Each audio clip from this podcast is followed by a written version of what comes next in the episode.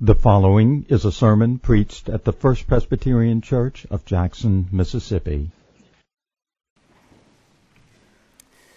If you have your Bibles tonight, please turn with me to 1 Corinthians chapter 12. We'll begin in verse 12. That's on page 959 of the Pew Bibles in front of you.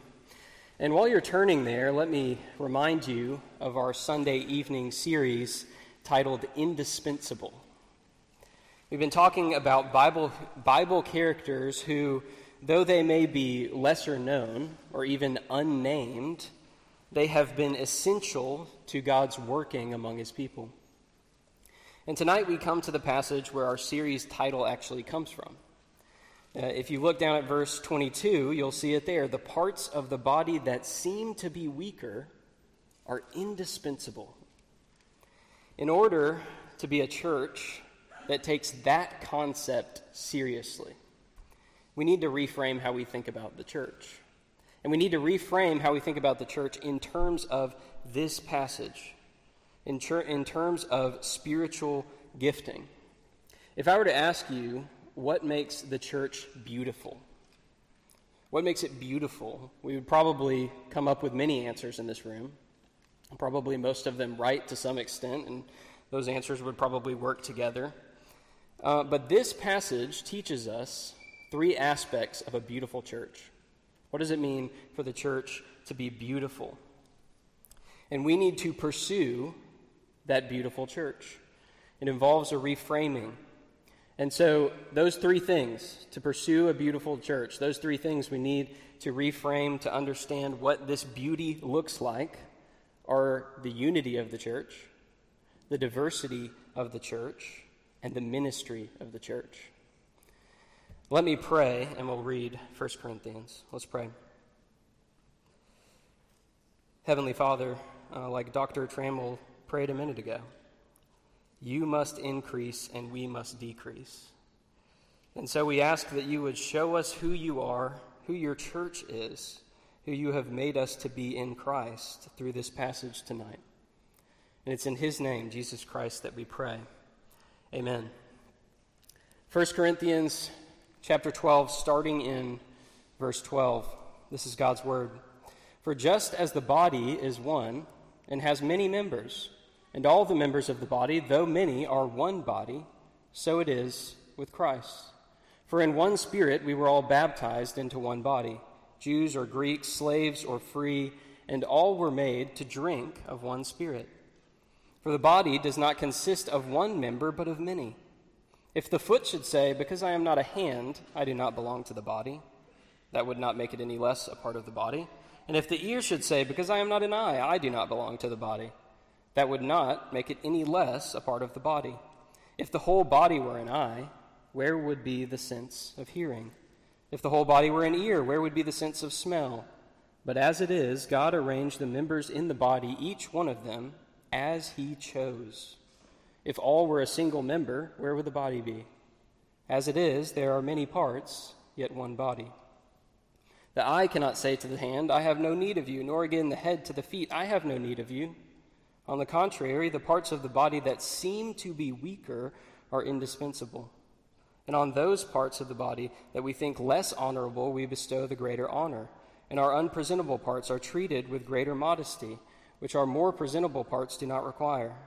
But God has so composed the body, giving greater honor, honor to the part that lacked it, that there may be no division in the body, but that the members may have the same care for one another. If one member suffers, all suffer together. If one member is honored, all rejoice together. Now you are the body of Christ, and individually members of it. And God has appointed in the church first apostles, second prophets, third teachers, then miracles, then gifts of healing, helping, administrating, and various kinds of tongues. Are all apostles? Are all prophets? Are all teachers? Do all work miracles? Do all possess gifts of healing? Do all speak with tongues? Do all interpret? But earnestly desire the higher gifts, and I will show you still a more excellent way. Uh, there is a trend among teenagers now and actually some of them hate it, but some of them love it, and this has caught on, uh, where they use this phrase, the Rizz. The Rizz, maybe you've heard it. Uh, it's a shortening of the word charisma. They'll say, that guy, he has the Rizz. That girl over there, she has a lot of Rizz. And what they're saying when they say that is that that person has a lot of charm. They have a lot of charisma. They're easy to talk to, they're easy to get along with. And I was talking to some of my students about this trend, and they said that there's a student in their class that has so much Riz that they call him the Rizzler. and what's funny about all of that to me is that the word charisma, in English it means charming, but it's actually used twice. The word charisma, the word charisma in Greek in this passage, and it's translated as spiritual gifts. Grace gifts is what it literally means. To have charisma is to have grace gifts. And that, that charisma, these grace gifts, these spiritual gifts that God has given the church, actually give us a framework for seeing its beauty, for seeing how the church should function. And so, first, to pursue the beautiful church, we must understand its unity. Its unity. Paul begins his metaphor in verse 12, comparing the human body to the body of Christ. He says, So it is with Christ. And look right after that to verse 13 with me. What is it that unites the body of Christ? It is the Holy Spirit. He is who applies Jesus Christ's work on the cross to each member of the body. Baptism by the Spirit. Spirit baptism, which water baptism that we see regularly, the sacrament, represents. It represents that Spirit baptism. And that Spirit baptism unites us to Jesus Christ in such a way that His work justifies us, declares us righteous in the holy courtroom of God. It secures for us forgiveness for sins, regeneration of the heart, adoption into God's family, resurrection to everlasting life, and admittance into the visible church of God. That is the foundation for unity that Paul is talking about here. That's what he's working with.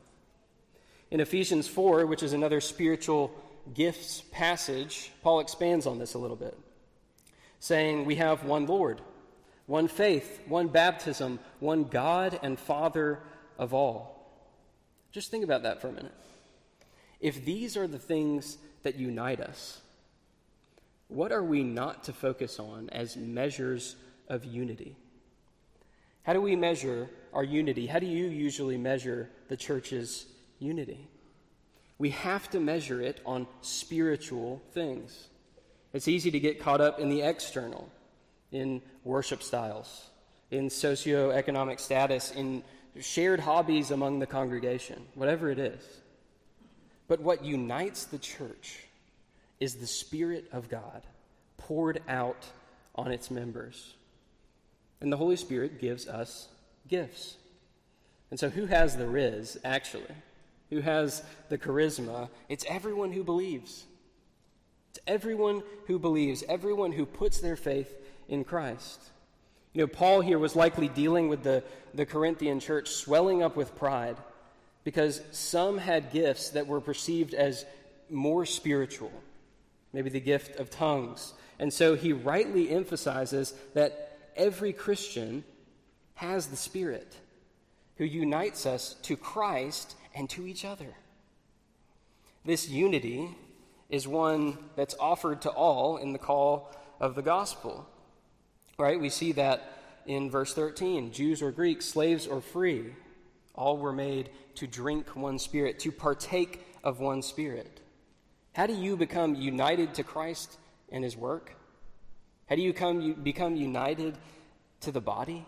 It's by faith in Jesus Christ, in his power to save. It's like uh, Pastor Wilson mentioned this morning, stealing my thunder a little bit. God's people are often represented by a tree in Scripture. Uh, trees are this beautiful, functioning whole that are, consist of a bunch of different working parts. And Jesus says the kingdom of heaven is like a tree. We see the blessed man in Psalm 1 who is like a tree planted by streams of water that bears its fruit in its season. You remember why the blessed man in Psalm 1 is growing? It's because his delight is in the law of the Lord. And on his law he meditates day and night. He's connected to the word, he has faith. You see, the reason he grows is because he is connected to that which brings life. I am the vine, you are the branches, Jesus says. Whoever abides in me and I in him, he it is that bears much fruit. For apart from me, you can do nothing. Nothing. Jesus is the life. He's the lifeblood of the church. We are united to him by spirit baptism, and, and that union unites us to each other. Just like two branches on a tree are connected through the common trunk. And how deep is that union? It's so deep that Jesus said to Paul on the Damascus Road, Not why are you persecuting my church? Not why are you persecuting my people? But why are you persecuting me? When Paul was persecuting the church. This unity is both a spiritual reality and something that has to be maintained. You could say, well, we're already united in Christ, so I can kind of do as I please. I'm already united, I've already got there. And my response would be, we're already united in Christ, so do as Christ pleases. He is the head, the head of the body, so following his will is required for a properly functioning body.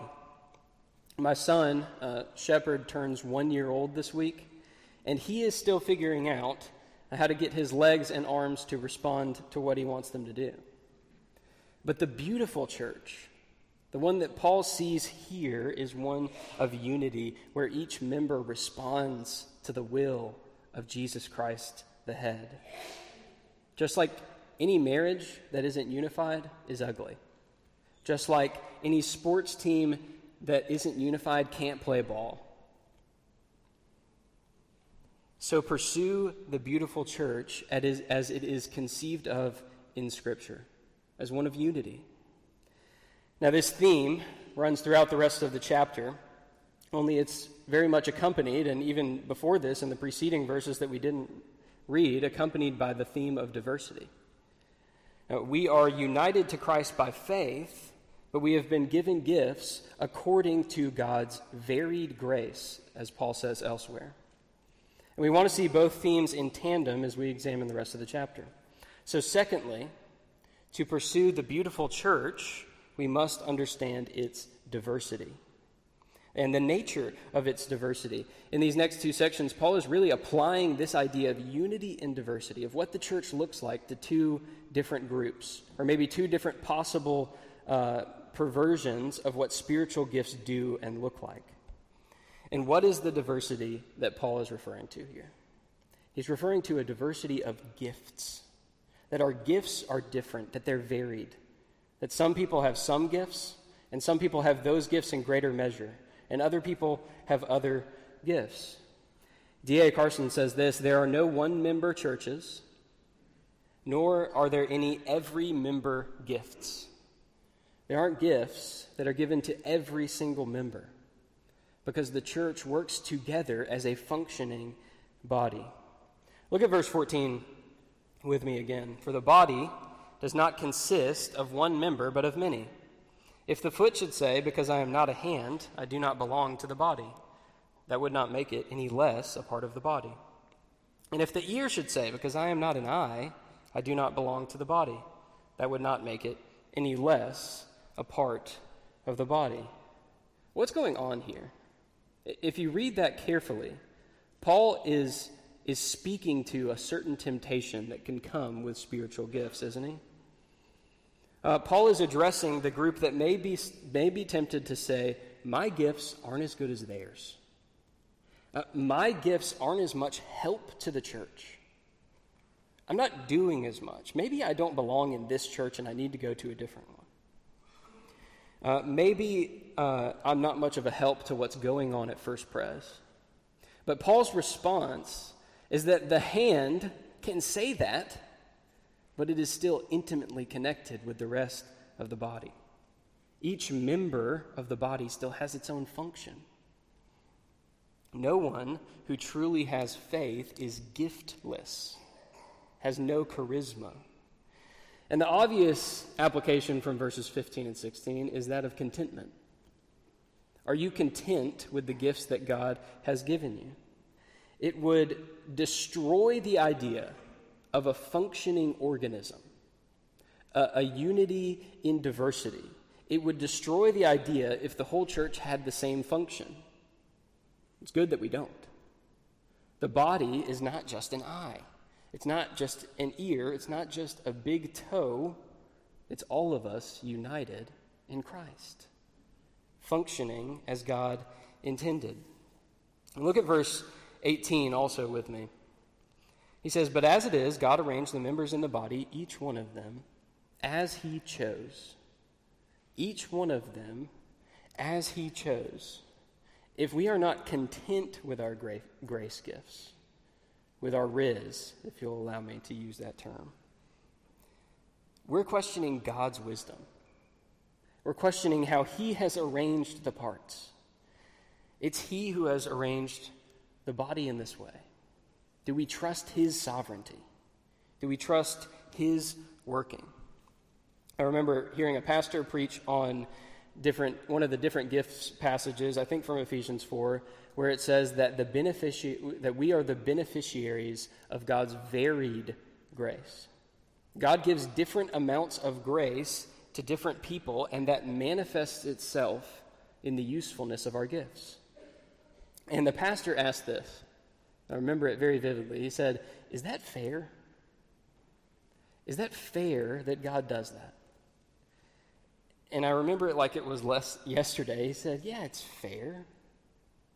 Because it's literally grace. These are grace gifts. We don't deserve them. None of us. And that's what Paul is emphasizing to the Corinthian church. These are grace gifts to be used without jealousy for the common good of the church, as he says earlier in the chapter. You know, it's common for our uh, culture or even um, history shows us this that people call for everyone to be the same. We want everyone to be the same because being different could make someone feel bad. But that isn't how God designed creation, is it? Not at all. He designed creation to reflect Him united yet varied. He's one God in three persons, and those three persons are the same in substance, equal in power and glory. But we see various places in Scripture of how the diversity works out, don't we? Uh, the, in the economy of salvation, let's look at how we're saved. God the Father chooses who will be saved.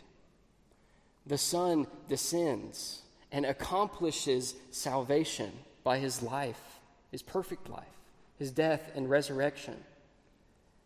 And the Holy Spirit applies that salvation to us, to God's people in real time. He brings those in who the Father has chosen, and by faith, by confidence in God's power, we receive it. And if you think about it, we can see this concept everywhere, especially in things that we consider to be beautiful. What do you consider to be beautiful. Think about someone playing the piano. If they're playing one note over and over and over again, it's unified, isn't it? There's a unity there. Um, but it's not beautiful. What is it lacking? It's lacking a variety. It's lacking a variety, but you can also think of a toddler playing the piano, bashing all of the notes there's a variety there, there's a diversity. You got to give them that. But there's no unity. It's only when this, this concept of unity and diversity come together that we see something beautiful, that we see the church as God has made it to be. The same is true for a good painting. All the pieces coming together for one beautiful picture. Same is true for creation. Think about what a good garden looks like. We're supposed to have dominion over the earth. And a good garden is organizing the different pieces together in one beautiful whole so that it becomes beautiful.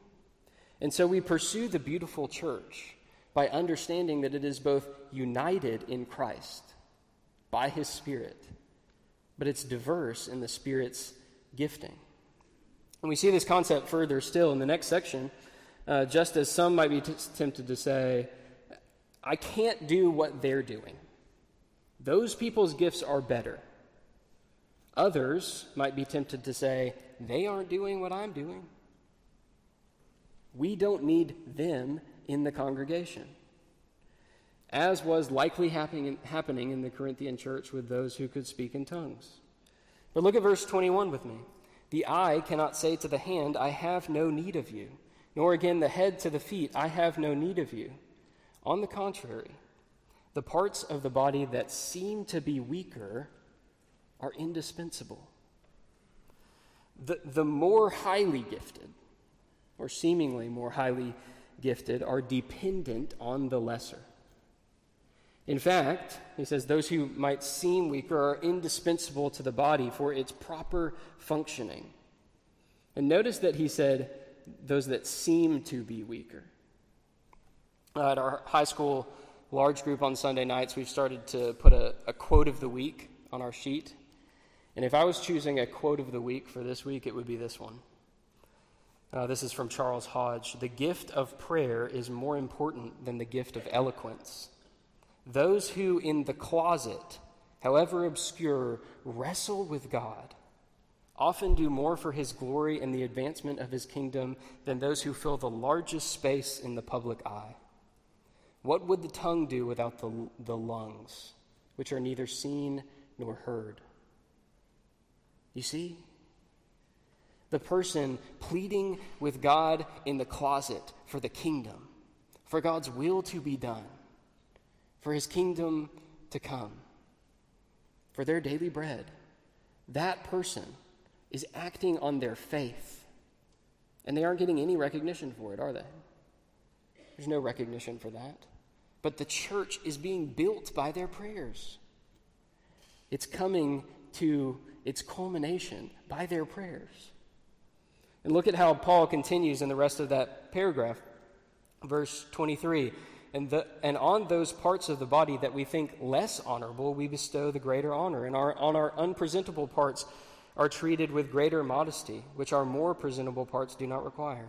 But God has so composed the body, giving greater honor to the part that lacked it, so that there may be no division in the body, but that the members may have the same care for one another. Actually, the point of God giving this diversity of gifts is so that there may be unity. Is so that there may be unity. That seems counterintuitive, but that's what it says. Uh, the eye becomes as concerned for the well being of the foot as its own well being. When you understand this, you become as concerned for the other members of the body as yourself. What does Jesus say? Love your neighbor as yourself. He doesn't he assumes that you'll love yourself, but love your neighbor with that kind of love. If I can use something the teenagers say, bring that same energy. Love your neighbor with that kind of love. Um, when one part of the body suffers, all of the body suffers. When one part rejoices or is honored, the whole rejoices. Now, my wife and I, uh, probably about three weeks ago, we're watching the movie Cheaper by the Dozen. And I, I won't give you the whole plot, but it's a movie where this, this big family has 12 kids. And uh, there's one of the members of the family that's sort of mistreated. They, they call him FedEx because they say he was, he's not really a part of the family. He was dropped off by the FedEx guy.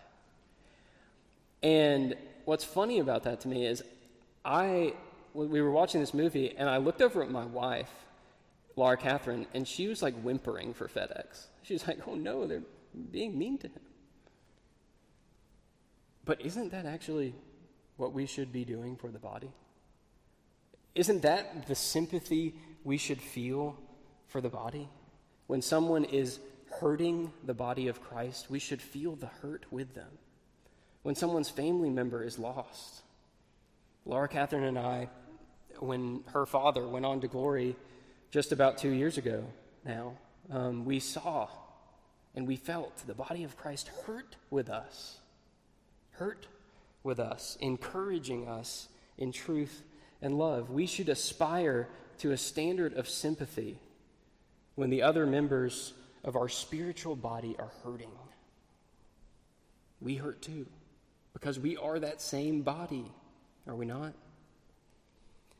So pursue the beautiful church, the church as revealed in this passage. And, and to do that, we have to understand that concept of unity and diversity that, that creates this beauty. You may be tempted to withdraw from the church. You may be tempted to prize your own gifts. But rooted in those is a lack of contentment or a swelling with pride. There is beauty in this united people of God, this diverse people of God, with different grace gifts, undeserved. Let's pursue that for God's glory. And lastly, and I'll be quick on this one, to pursue the beautiful church, we must understand its ministry. Its ministry. And, maybe a better way to say that, if we can take the next chapter with this chapter, is understand the motivation for the ministry.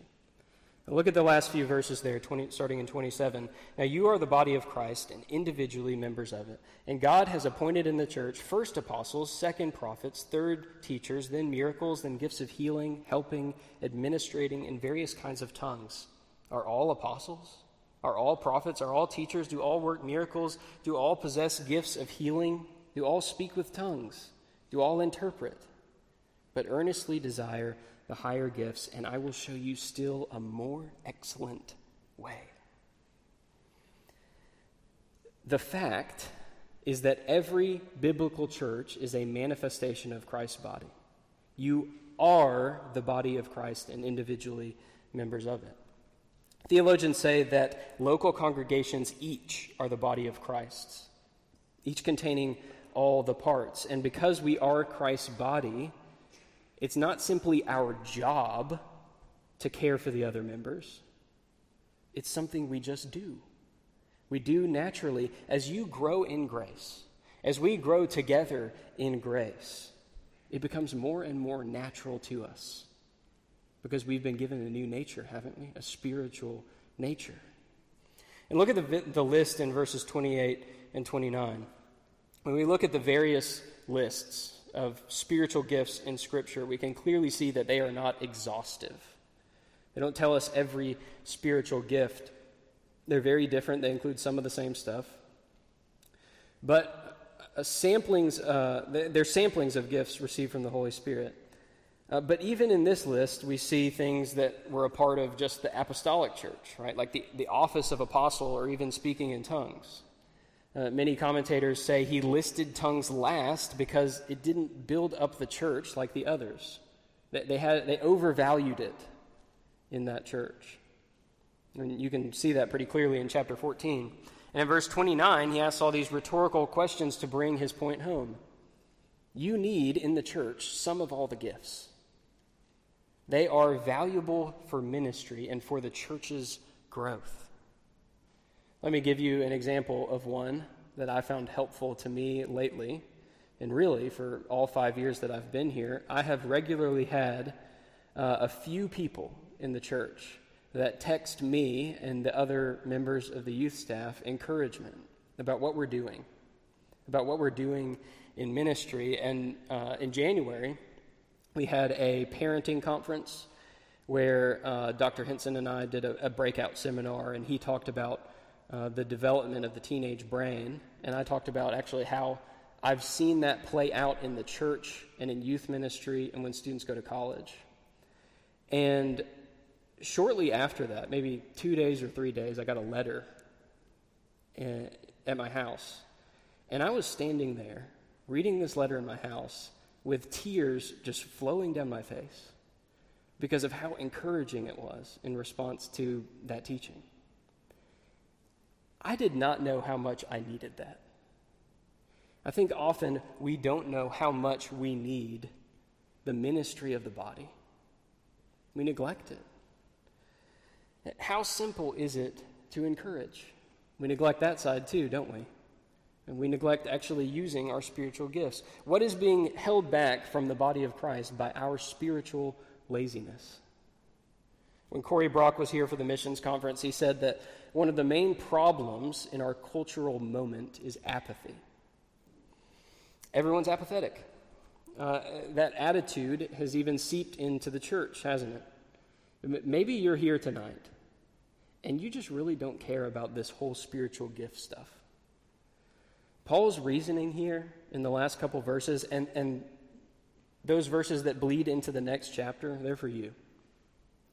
They're for me. They're for the apathetic. He says, earnestly desire the higher gifts, or in other words, the gifts that are more useful to the church. And a command to desire implies an effort to obtain them. How do we obtain the higher gifts? Well, that's the more excellent way of verse 31. There have been movements within Christianity uh, that focus on figuring out what is my spiritual gift or what are my gifts. And that's not bad in and of itself.